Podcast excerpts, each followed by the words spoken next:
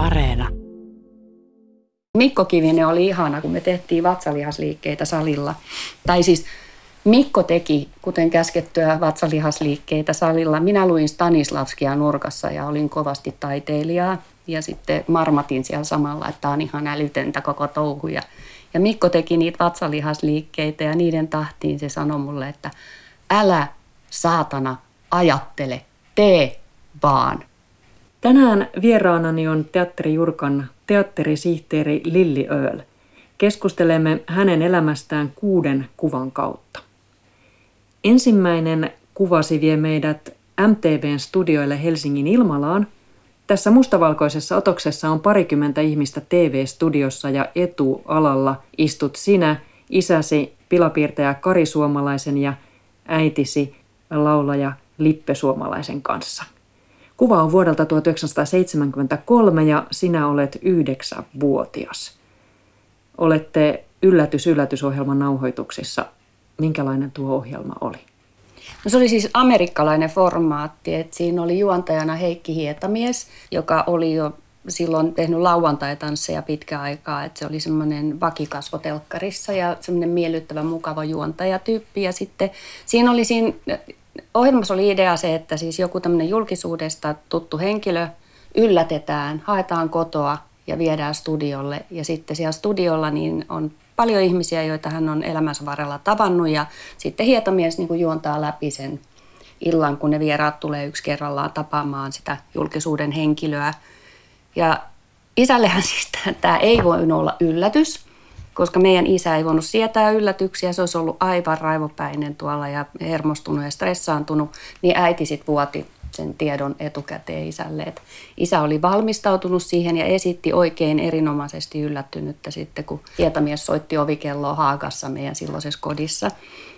Ja oli sitten todella hyvän tuulinen koko sen ohjelman ajan, koska sehän oli siis niinku viikon verran varmaan suunnitellut kaiken näköisiä hauskoja juttuja, mitä hän siellä sitten anekdootteja kertoo matkan varrella. Mä olin pienenä ihan hirveä jännittäjä. Mä oon aina ollut ihan kauhean jännittäjä. Että mähän olin ihan kipsissä, että nyt mennään televisiostudioon ja apua, apua, apua. Mutta samalla se oli ihan hirveän jännää. Mä valitsin tämän kuvan just sen takia, että tässä on niin paljon semmoisia niin lapsuuden ajalta varsinkin niin tärkeitä ihmisiä. Siellä on muun muassa sun isoveljet Petteri ja Valtteri. Ja sitten yksi tärkeä ihminen, jonka nimesi tästä on teidän taloudenhoitaja Raili Nykänen. Hän istuu tässä keskellä vaaleassa mekossa. Joo, ja ikinä ei uskoisi, että tämä samainen tyylikäs, elegantti rouva tässä, niin joka keskiviikko konttas rätin ja ämpärin kanssa meidän lattioita siellä Haagassa. Et meillä kiilsi, kun Raili oli käynyt meillä. Ja mä oon rakastanut Railia aina, koska Raili oli mulle kuin toinen äiti. Se oli aivan ihana. Mä muistan ikuisesti sen karheet kädet, kun se pyyhki kyyneleitä ja se teki lättyjä aina keskiviikkosi. Ja isälle se paisto maksaa ja sipulia, kun se oli ainoa, joka osasi tehdä sen sillä että isä tykkäsi. Se oli semmoinen niin kuin äärettömän empaattinen. Siis Railihan elää vielä, mutta on, on palvelutalossa tällä hetkellä ja tota, niin muisti on aika, aika heikko, mutta tota, niin Raili oli semmoinen, että Raili oli aina paikalla, kun joku tartti apua kun mä olin raskaana, niin mä muistan, että mä kysyin Raililta, että onko sulla joku tuttu, joka voisi tulla siivoon meille. Niin Raili sanoi, että minä loukkaannun, jos sen minä saa tulla. Ja sitten se tuli ja se oli aivan ihana. Siis se on, se on semmoinen niin tärkeä ihminen meidän perheessä, oli meidän isän paras kaveri. Että isä on kertonut Railille sellaisia asioita, mitä se ei ole kellekään muulle kertonut. Niin tuommoiset ihmiset, niin jos niitä osuu elämään, niin ne on ihan aarteita. Samoin täällä on taustalla Marja Johansson, joka oli siis Visavuoren museon ensimmäinen museohoitaja. Hän ja hänen miehensä Epe, eli Erik Johansson. Maria kutsui kaikki lapset mammuksi. Ja Maria oli sellainen, että niillä oli yksi tytär ja ne olisi halunnut lisää lapsia, mutta kun ei tullut, niin sitten ne otti niin kuin kaikki lapset sille kainaloonsa. Ne oli ihania. että Marjakin, niin kaikki noin museossakin vierailleet lapset, niin kutsui sitä mammuksi ja tuli sen kainaloon. Et se oli vaan semmoinen niin lapsimagneetti, että kaikki halusi sen syliin. Ja me käytiin mun parhaan kaveri Annukan kanssa aina, niin me oltiin hiihtolomat Marja ja Eepen luona. Ja Eepe oli semmoinen ulkoilmaihminen, että hiidettiin ja pelattiin tai leikittiin pumsotaa ja, ja pelattiin jatsia illalla. Ja Marja luki, me oltiin 11 jo siinä vaiheessa, se luki iltasadut ja teki lättyjä aamiaiseksi ja se oli semmoinen, niin tehtiin mustikkapiirakkaa kesällä ja kaikkea. Niin. Et mulla on ollut tämmöisiä äitihahmoja hirveästi, koska meidän äitihän sitten niin tässä on tässä myöskin tässä kuvassa hyvin eleganttina istuu. Mutta meidän äiti ei ole koskaan ollut semmoinen, joka leikkii. Tai tekee, kerran se teki täytekakun, mutta sitten se on, onnistui sulattaa ne, ne hellat, ne kääntöjutut, koska se uunin luukku jäi vähän auki. Niin sitten ne muoviset näpykät niin suli. Et se ei ollut mitenkään tämmöinen niin kuin keittiön hengetär tai mikään tämmöinen lasten kanssa Maija Poppasena pyörivä. Et, et äiti oli hyvin semmoinen tyylikäs aina. Et sen takia varmaan niin nämä, ihmiset, sit, jotka oli enemmän tämmöisiä pehmoja, niin, niin ne sitten vetos muuhun. Lilli Öl, teemme tätä haastattelua Valkeakoskella Visaa vuoressa sinulle rakkaassa paikassa. Kerro vähän tästä paikasta. Missä olemme? Joo, tämä on siis äh, semmoinen alue, jonka Emil Wikström löysi aikoinaan. Et se oli Kalen Kallelan kanssa tuossa soutelemassa ja näki sitten tuon Mäennytkylän, missä Visavuoren museo nyt sijaitsee tällä hetkellä. Ja päätti, että sinne hän rakentaa erämaa-atelieensa. Et siihen aikaan taiteilijoilla oli tämmöinen tarve päästä metsän keskelle ja luonnon rauhaan. Ja tämä on ihan ensimmäisiä, Visavuori on ihan ensimmäinen tämmöinen erämaa-ateljee, joka on rakennettu. Ja siinä on paljon vaikutteita Karjalasta, kun ne oli ollut just Karjalassa kiertelemässä. Ensimmäinen versio siis asuinrakennuksesta palo, ja se rakennettiin sitten uudestaan ja sitten rakennettiin ateljee erikseen, koska täällä asui myöskin Emil Wikströmin vaimo Alice Wikström ja heidän kolme tytärtään Estelle, Anna-Liisa ja Mielikki. Ja näistä Estelle on mun isoäiti, joka meni Yrjö Suomalaisen kanssa naimisiin. Yrjö Suomalainen oli viulutaiteilija ja pakinoitsija.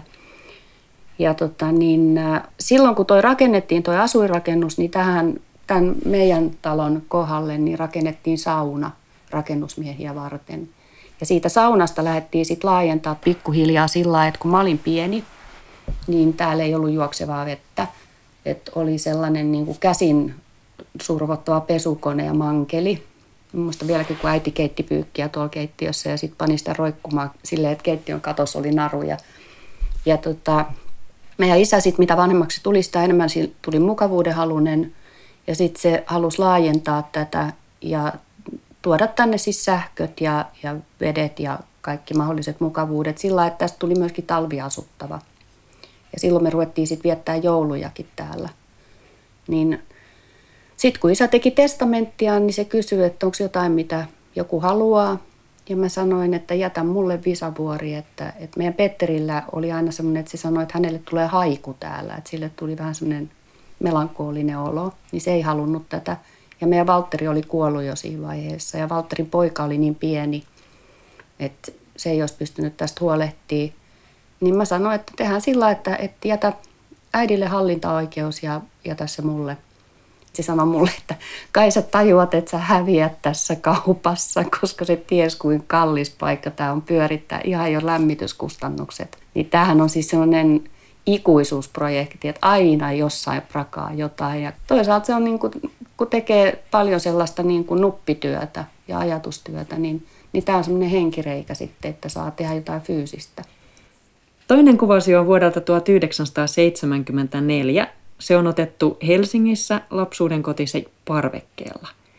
Kuvassa olet kymmenenvuotias ja sinulla on nilkkoihin asti yltävä valkoinen mekko kaulassa iso kultainen risti ja punaisilla hiuksilla sitten tällainen vaalea huntu.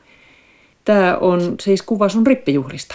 Joo, siis mehän ollaan roomalaiskatolisia, niin siellä on vähän pitkän kaavan mukaan tämä ripille pääsy. Että kahdeksanvuotiaana aloitetaan ne lauantai-kurssit ja sitten tota, niin, kymmenvuotiaana päästään ripille. Ja silloin tytöt pukeutuu, siis espanjalaiset ja italialaiset tytöt on kuin pieniä morsiammia. Niinhän mäkin pikkasen olen tässä, mutta tämä on tämmöinen suomalainen vaatimattomampi versio, että Ompelia Haagassa teki mulle tämän mekon. Jotenkin mä oon aina tykännyt siitä katolilaisuudesta. Mä luulen, että mä oon meidän perheestä kaikista hartain katolinen. Se on ollut mulle ehkä senkin takia tärkeää, kun Mä kävin englantilaisen koulun, niin meillä oli hollantilaisia ja amerikkalaisia nunnia opettajana siellä. Ja mä tykkäsin niistä nunnista. Musta piti itsestä tulla nunna, mutta sitten mä päätinkin, että mä haluan perustaa orpokodin. Mutta sitten mä halusin kymmenen lasta. Ja sitten sit tuli teatteri niin vahvasti, sitten sit mä halusin vaan perustaa sen barokkiteatterin ja se oli siinä. Mutta se jotenkin, se katolilaisuus, se on ollut niin vahva osa. Ehkä mua viehättää se sama, mikä isää viehätti silloin, kun se kääntyi katoliseksi. Että et siinä on niin paljon niitä traditioita ja semmoista tuttua ja turvallista ja semmoista, että kun mikään ei muutu. Se on aina sama. Ja sitten Suomessa se on hyvin tämmöinen sydämellinen ja, ja lämmin se kirkko. Et mä tiedän, että, että katolilaisuudesta on monenlaista käsitystä maailmalla ja onhan siellä ihan kauheita asioitakin tapahtunut, mutta missäpä ei ole maailmassa. Että tämä meidän kirkko on ainakin sellainen, tota, niin, se on semmoinen niin kuin lintukoto tyyssi. Ja... Sä äh, oot sanonut, että kirkko on ollut sulle semmoinen eräänlainen turvasatama. Joo, Joo mulla oli tota, niin tosi hankalaa silloin 19-vuotiaana, kun mä lähdin teatterikoulusta, niin mulla jotenkin repesi se, että miten epäreilu maailma on. Et mä olin siihen saakka ollut sellainen barrikaadeilla seisoja ja kiusattujen suojelija ja semmoinen oikeustaistelija.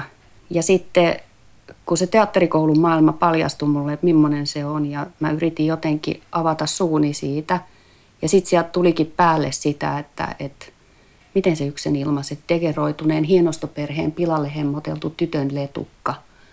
Niin mä en niin kuin tajunnut ollenkaan, koska eihän mä tajunnut, että mä tulen kulttuuriperheestä sillä tavalla, niin kuin joku muu sen ymmärtää tai näkee.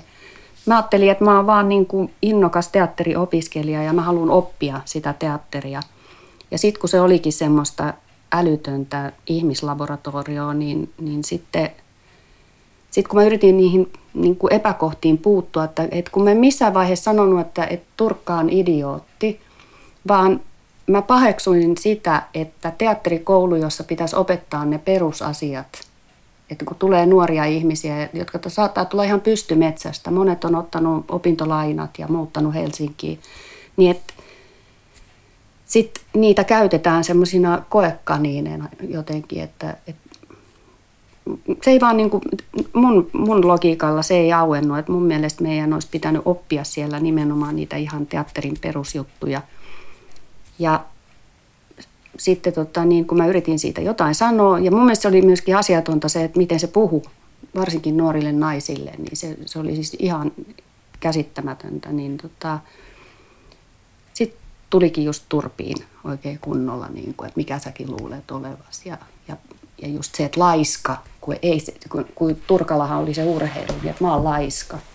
Mä juoksin kahdeksan tuntia kaivopuistoa ympäri, koska mä en saanut mennä tunneille, kun mä en saanut vedettyä leukaa. Niin mä juoksin niin, että mulla oli hiusmurtumat nilkoissa lopulta. Ja sitten mä vaan ajattelin, että ei tästä tule yhtään mitään.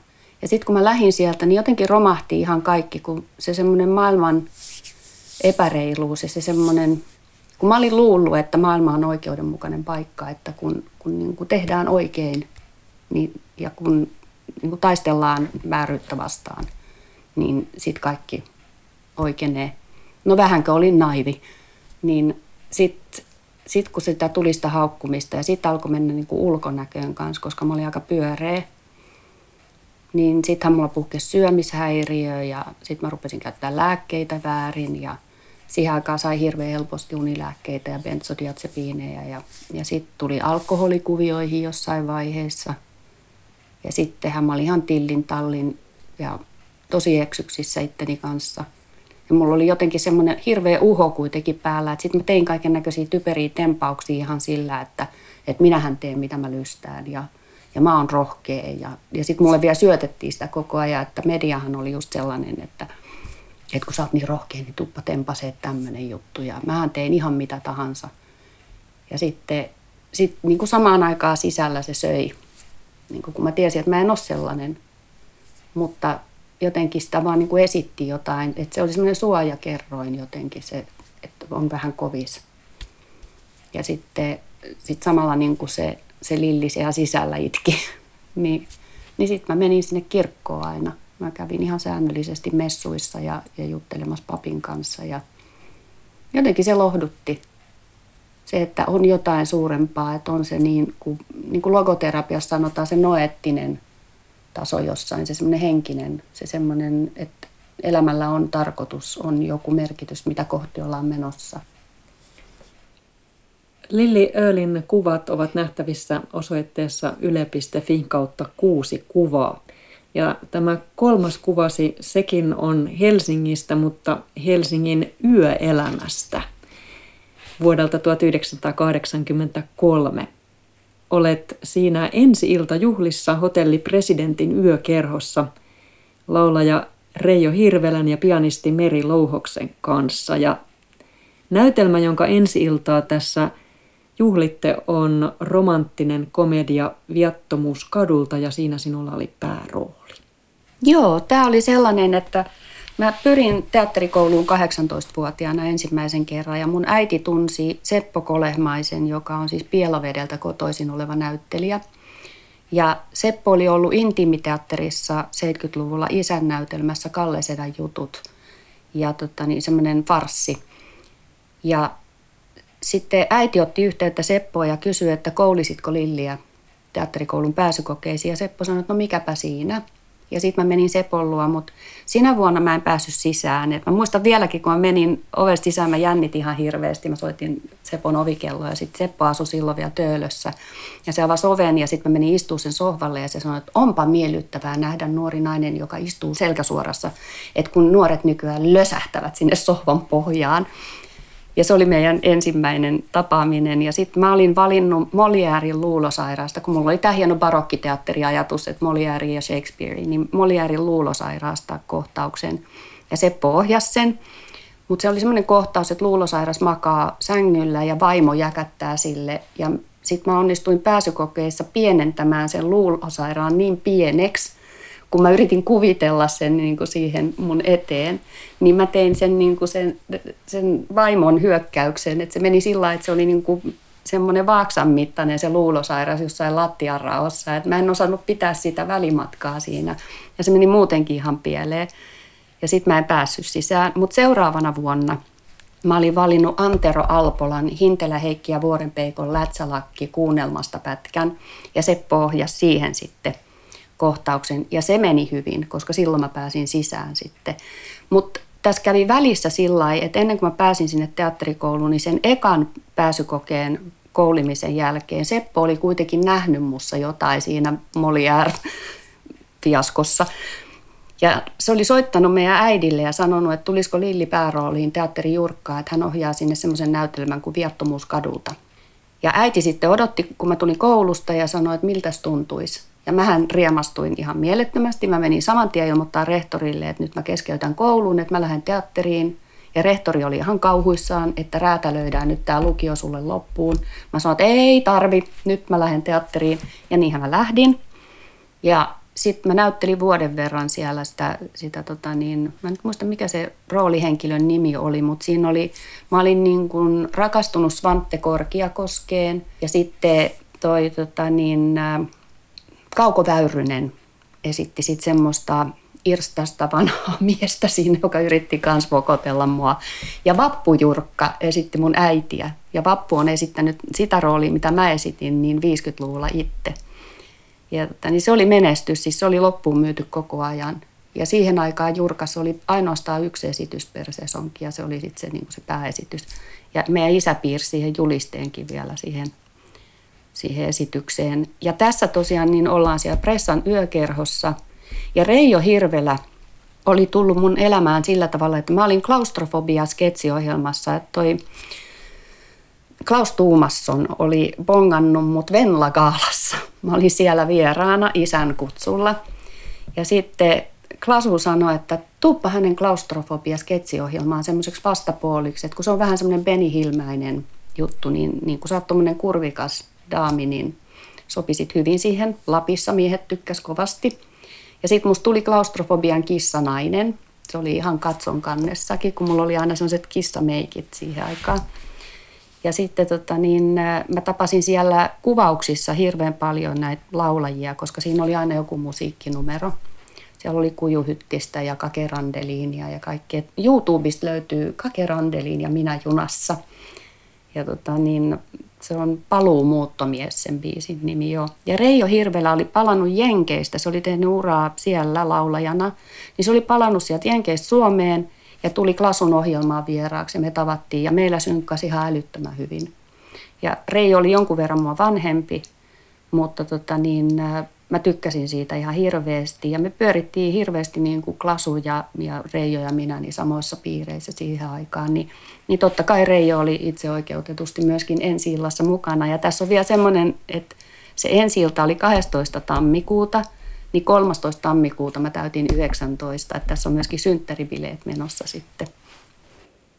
Tämän Viettomuuskadulta näytelmän esitykset jatkuvat syksyllä 83, mutta ilman sinua, sillä sinä pääsit toisella yrittämällä teatterikorkeakouluun. Joo, se oli siis sellainen äh, tilanne, että, että Jouko Turkka ilmoitti, että ei saa esiintyä missään koulun ulkopuolella, koska silloin oli tämmöinen, näin mä sen ymmärsin, että silloin oli semmoinen tarkoitus, että meistä tehdään semmoinen niin kuin näyttelijäarmeija, että, että meidät kaikki laihdutetaan semmoiseksi niin kuin stereotyypiksi, josta sitten lähdetään niin kuin muokkaamaan aina per rooli ihmisiä.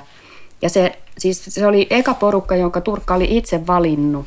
Et siellähän on siis, en tiedä sitten, voi olla, että olen itse ollut sitten silloin ihan väärässä, koska siis Turkkahan valitsi semmoisen porukan, jossa oli muun muassa Anna-Leena Härkönen ja Matti Suosalo ja Mikko Kivinen ja Ari Kyöstin Seppo ja, ja Timo Jurkka ja siis se porukka, niin sieltä ei tullut mitään muuta kuin menestyneitä.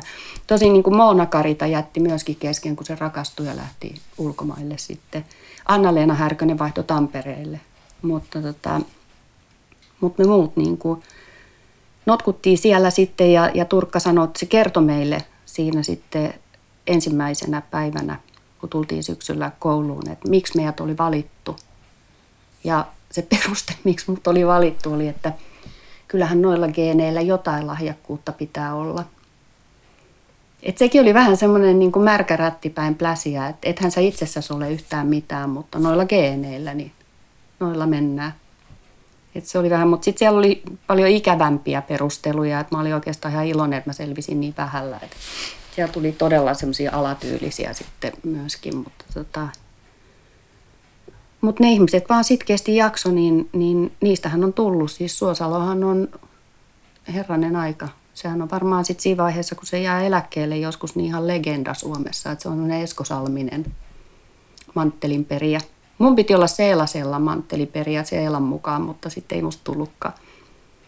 Että se meni pieleen sekin juttu. Joo, ennen joulua sä olit lähtenyt teatterikorkeakoulusta. Joo, mä olin tosi tuittu, semmoinen mustavalkoinen, että, että jos joku oli väärin, niin se oli väärin. Ja sitten mä lähdin pääpunaisena ja karjuin, että tämä on väärin. Sen sijaan, että olisin osannut, että siis Mikko Kivinen oli ihana, kun me tehtiin vatsalihasliikkeitä salilla.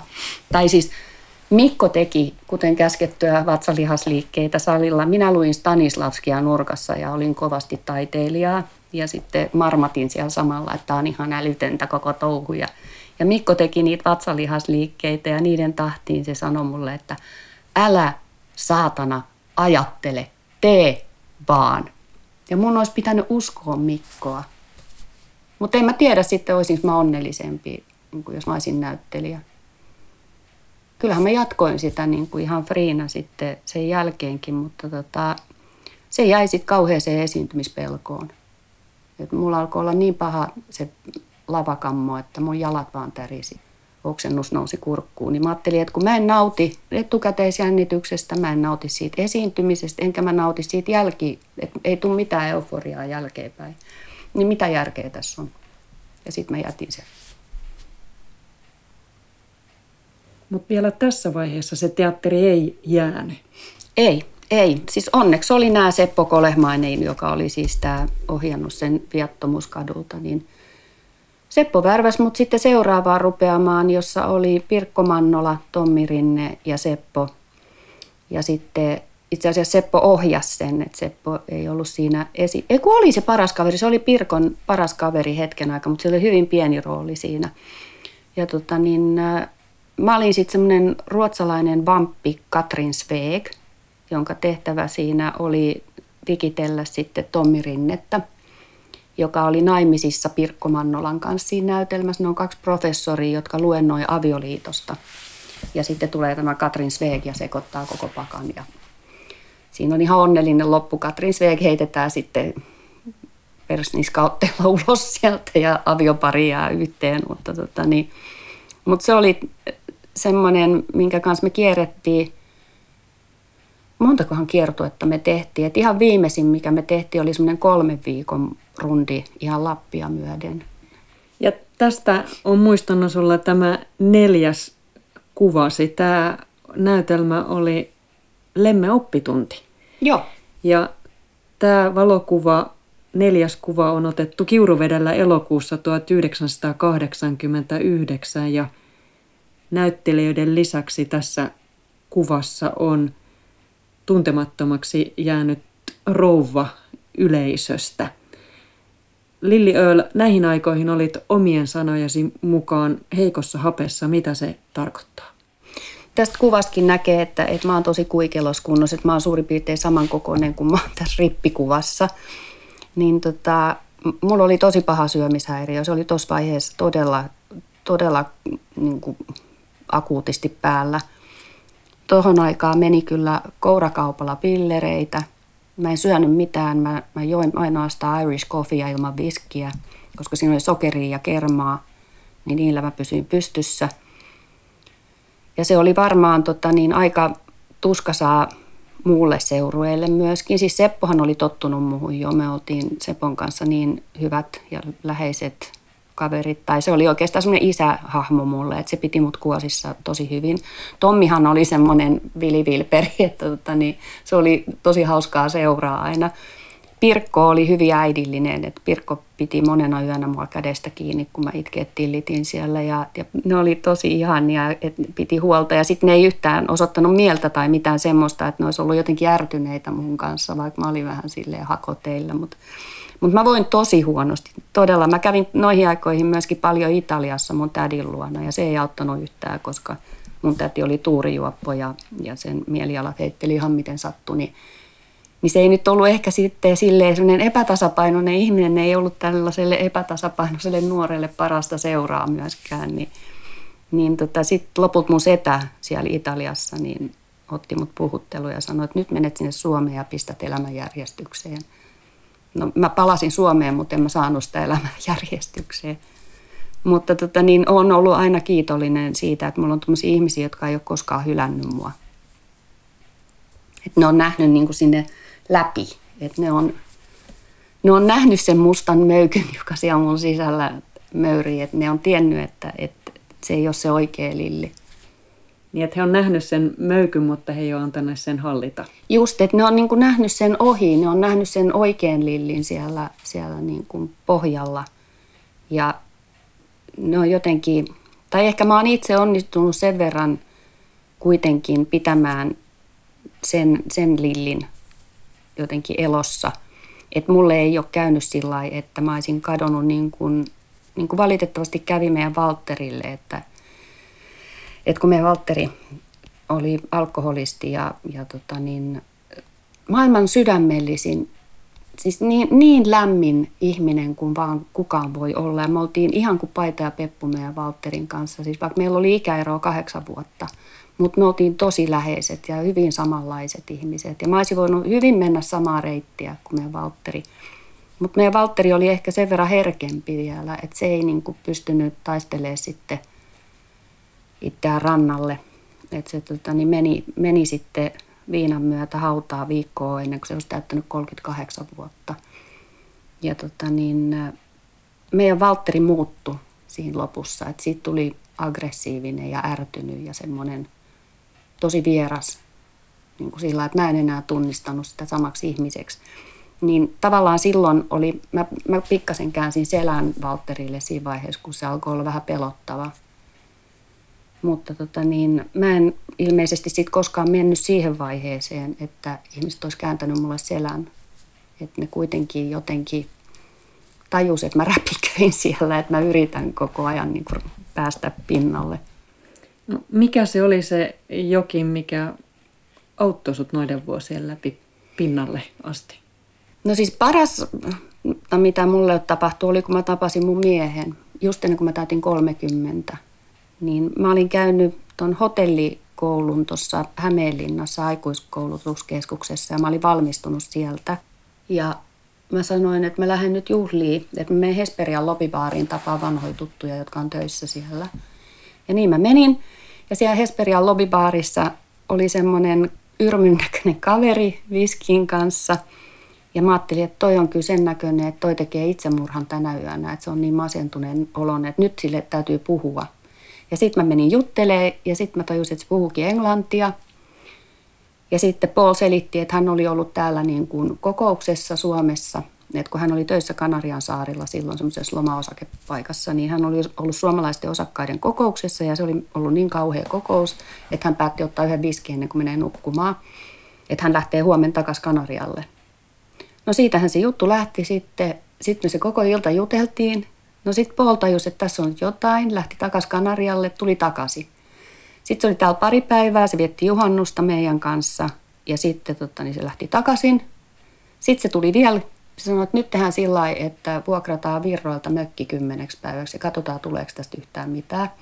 Ja Paul oli se, joka pisti mut seinää vasten ja sanoi, että nyt pistät itse järjestykseen tai hän lähtee. Ja sitten se päätös piti tehdä. Ja sitten mä oon myöhemmin kysynyt sieltä, että mikä siinä oli, että, että sä jaksoit mua niin se sanoi, että mä näin, että kaiken sen paskan alla on kultaa. Niin sitten mä sitten ihan muina lantakärpäsinä kiipesin sieltä kuiville ja panin elämäni järjestykseen. Ja me mentiin naimisiin 96, me olisi menty 95, mutta meidän Valtteri kuoli silloin, niin, tota, niin sitten siinä oli vähän muuta. Mutta tota, niin 96 mä olin Tampereen komediateatterissa, kesäteatterissa näyttelemässä ja tota, niin täysitusina toivosia nimisessä näytelmässä. Niin sinä kesänä sitten sen kesäteatterin päätteeksi niin mentiin naimisiin ja seuraavana vuonna syntyi meidän Emili ja sitten siitä kolme vuotta eteenpäin meidän Jack. Ja mä olin kotona kuusi vuotta lasten kanssa. Niin kyllä se pistää ihmisen kuosiin, kun kaikki, niin kuin, kaikki elämän arvot, kaikki, kaikki niin kuin prioriteetit heittää häränpyllyä. Perheen myötä sitten näytteleminen jäi jäi, mutta sä oot siihen aikaan sit käsikirjoittanut muun muassa draamasarjaa Samaa sukua eri maata MTVlle ja sitten sulta ilmestyi kirja Apua olen äiti vuonna 2004. Joo, tota, niin sen Apua olen äiti mä kirjoitin 2004 just sen takia, että, että mä olin kahden pienen lapsen kanssa kotona. Ja siinä vaiheessa on hirveän paljon avioeroja just sen takia, että kun se tuntuu niin raskaalta kaikki ja tuntuu, että itse tekee kaiken ja se toinen vaan lomailee. Ja tota, niin, sitten mä rupesin kirjoittaa sitä siltä pohjalta, että mä lähdin ihan sieltä alkumetreiltä, että, että miksi meillä on yleensä lapsia, koska Paul ei niitä halunnut alun perin ollenkaan ja mä taas halusin ihan hirveästi. Ja mitä se lapsiarki sitten oli, kun se lapsi syntyy, koska se on ihan siis kaikillahan on hirveän ruusunpunaiset kuvitelmat siitä, että kun se vauva tulee, niin minä olen tämmöinen äiti ja minä olen tämmöinen vanhempi ja näin se menee. Ja eihän se mene ollenkaan silleen. Niin mulle teki hirveän hyvää ainakin se, että mä olin se ekat kaksi vuotta, niin oli semmoista, että, että tunsi olevansa vähän niin kuin vankina kotona. Mutta se niin kuin jotenkin vinkslas sen, sen päänupin sillä lailla, että, että rupesi ajattelemaan eri tavalla kuin silloin, kun on yksin ja voi tehdä asioita ihan niin kuin huvittaa. Niin jotenkin se äitiys on semmoinen asia, että, että siinä tulee siivellä semmoinen, semmoinen superihmisen olemus jotenkin, että pystyy miljoonaan asiaan samalla kertaa ja ne keskeytykset ei sitten yhtäkkiä enää ärsytäkään. Ja sitä jotenkin tulee niin kuin joustavammaksi ja ja tajuaa, että mikään ei ole niin kuin päivästä ja hetkestä kiinni, vaan että kaikki on niin kuin pitkää linjaa. Että ei pidä pipertää niin kuin jonkun, että jos nyt käyttää jotain valmis ruokaa jossain jutussa, niin se on nyt sitten maailman loppu, koska minun piti olla niin äiti, joka tekee kaiken alusta asti itse. Niin se jotenkin, se antaa semmoista armollisuutta, se antaa kaiken näköistä hyvää elämään. Niin niin se on kyllä ollut isoin kasvattaja ja ne meidän lapset. Mä en ymmärrä, meidän äitikin sanoo, että miten meidän Lillillä voi olla noin ihanat lapset. Niin ne on kyllä, ne on ehkä se suurin kasvattaja vielä. Et ne on niin käsittämättömän fiksuja. Et mä tajun, että kun ei itse ollut niin törppö, niin, niin nyt kun katsoo vierestä, kun ne on, nämä nykynuoret, ne tietää mitä ne tahtoo. Ja sitten ne menee ja ottaa sen. Se on musta ihan mahtavaa. Viides kuvasi on otettu Tallinnassa syksyllä 2018 ja siinä on perheesi, miehesi Paul Earle ja tyttäresi Emily ja poikasi Jack. Teillä on tiivis perheyhteisö. Joo, siis me ollaan kimpassa oltu ihan koko ajan. Et meillähän on sellainen tilanne, että mun äiti oli jo aika iäkäs, kun lapset tuli. Ja äiti oli vähän sillä että, että se tunnin pärjäs meidän Emilin kanssa, mutta sitten se soitteli jo perään, että koska sä tuut. Niin sitten kun Paulin vanhemmat asuu Englannissa ja mun isä oli jo kuollut, niin meillä ei ollut sellaista mummiverkostoa eikä, eikä oikeastaan ketään, joka ottaisi ne lapset sitten välillä käsistä pois. Meillä oli aivan ihana lapsenvahti, joka on siis meidän Jackin kummi myöskin, Jenni. Ja Jenni kävi sitten hoitamassa aina, jos me mentiin ulos syömään tai jotain tämmöistä, mutta me ei oltu ennen kymmenettä hääpäivää, me ei oltu, oltu koskaan yötä pois lasten luota. Et meidän kaverit otti sitten että olen vieläkin Ullalle ja Manolle siitä kiitollinen, kun Ulla sanoi, että nyt me otetaan teidän lapset ja te menette ja olette yötä ja niin kuin vietätte nyt niin kuin kymmenvuotis hääpäivää. Ja mehän tehtiin sillä että me otettiin hotellikämpistä huone. Mä ajattelin, että jos me mennään kotiin, niin mä rupean silittää tai sitten me ruvetaan riitelee tai jotain, että, että ollaan turisteina Helsingissä. Ja sitten me ostettiin skumppaa ja käytiin vaahtokylvyssä ja pantiin Ranskan TV päälle ja kuviteltiin, että ollaan Pariisissa. Ja ja kierreltiin kaupunkia ja, ja meillä oli ihan mielettömän hauskaa. Mutta, tota, niin, mutta silleen meillä ei ole ollut sitä mahdollisuutta. En tiedä, olisiko me edes kaivattu sitä, koska me tultiin aina sitten viikonlopuksi Visavuoreen. Et lapset on kasvanut täällä, että ehkä se on myöskin suojellut niitä vähän siltä niin kuin kaupungin bilettämiseltä ja täältä. Et me ollaan aina tykätty tehdä yhdessä juttuja. Paul on semmoinen pulkkamäkki-ihminen ja, ja semmoinen, ja mä oon taas askartelija ja leipoja. Niin niin meistä on hitsaantunut semmoinen porukka, että, että tuossakin kuvassa, niin me ollaan Tallinnassa kaikki sen takia, että meidän Emili aloitti siellä pari vuotta sitten niin oikeustieteen opinnot. Ja mä en ole koskaan käynyt Tallinnassa aikaisemmin, että toi oli mun eka kerta siellä. Niin, niin tota, ajattelin, että, että se tavallaan kertoo niin kuin siitä, että, että vaikka nyt tätä välimatkaa on tullut, niin me ollaan silti yhteydessä, että meillä on WhatsApp-ryhmät ja muuta ja me tavataan aina kun voidaan. Ja mä en ollenkaan usko, että vaikka ne tuosta nyt itsenäistyy molemmat, että Emilihän täyttää nyt 23 ja Jack täyttää 20 marraskuussa. Että silloin vielä yksi, yksi silloin abivuosi vielä jäljellä ja sitten se menee armeijaan. Mutta tota, niin, en mä usko, että ne sillä katoa mihinkään meidän elämästä. Mä luulen, että me ollaan tiivis perhe ihan loppuun saakka. Näytteleminen jäi lasten ja perheen myötä, mutta teatteri ei, Lili Öl. Joo, siis se on tota niin, toi Jurkka tuli sillä monen mutkan kautta mulle uudeks, uudestaan työpaikaksi sillä, että, että niin kuin suurin piirtein 35 vuotta sen jälkeen, kun mä olin ollut näytelmässä Viattomuuskadulta – niin yhtäkkiä mä löysin itteni sitten teatterisihteerinä sieltä toimiston puolelta. Ja sehän oli ihan ihanne ratkaisu, että lavakammoiselle ihmiselle niin saada kuitenkin olla siinä teatterin pöhinässä, että näkee näyttelijöitä ja työryhmiä, harjoitussessiot, kaikki.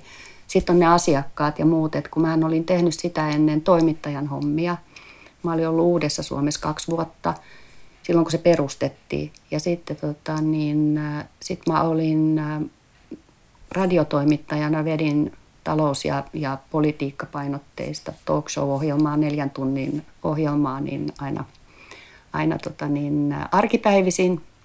Sekin oli jännä kokemus, mutta sitten mä menin sieltä niin foorumi infopisteeksi puole, puoleksitoista vuodeksi, kun se nyt oli – se oli siis ihan käsittämätön akvaario, kun se oli sellainen lasikoppi ja siitä et päässyt karkuun. Ja sitten joka toinen, joka menee siitä ohi, niin pysähtyy ja katsoo pitkään ja osoittaa sormella, että sä olet Lilli Suomalainen ja jatkaa matkaa. Tai että sä olet sen Karin tytär ja jatkaa matkaa. Ja mä olin niin kuin, että ei hemmetti, täältä on pakko päästä pois. Ja sitten mut pelastettiin sinne jurkkaan.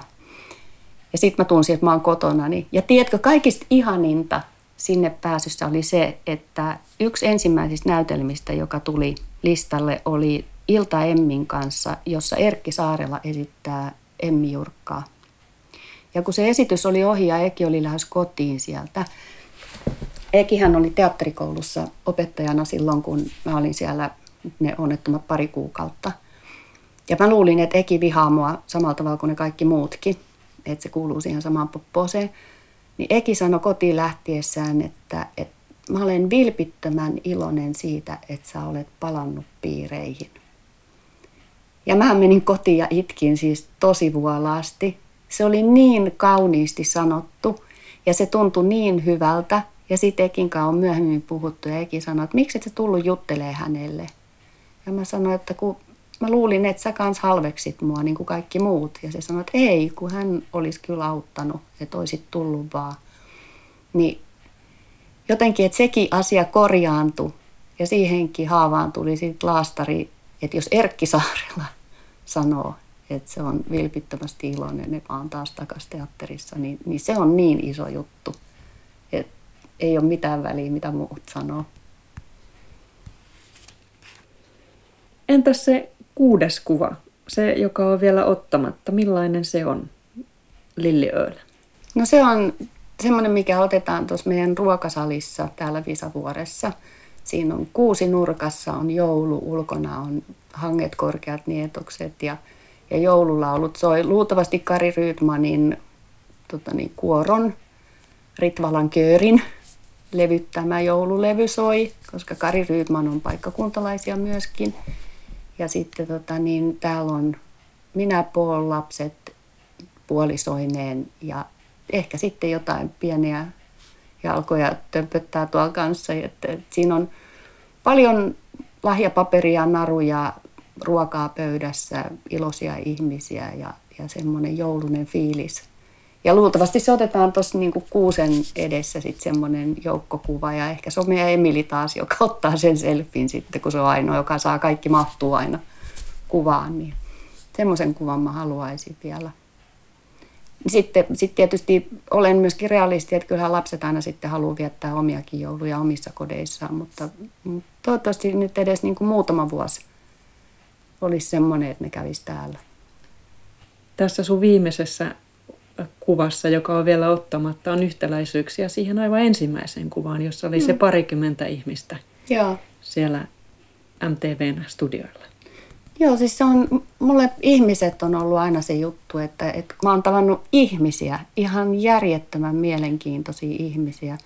Ja sitten, että on saanut tavata sellaisia ihmisiä niin kuin Kalevi Sorsaa ja Mauno Koivistoa ja, ja, ja tota, niin Ben Zyskovicin kanssa on käyty monet mukavat keskustelut. Se on aivan ihana tyyppi.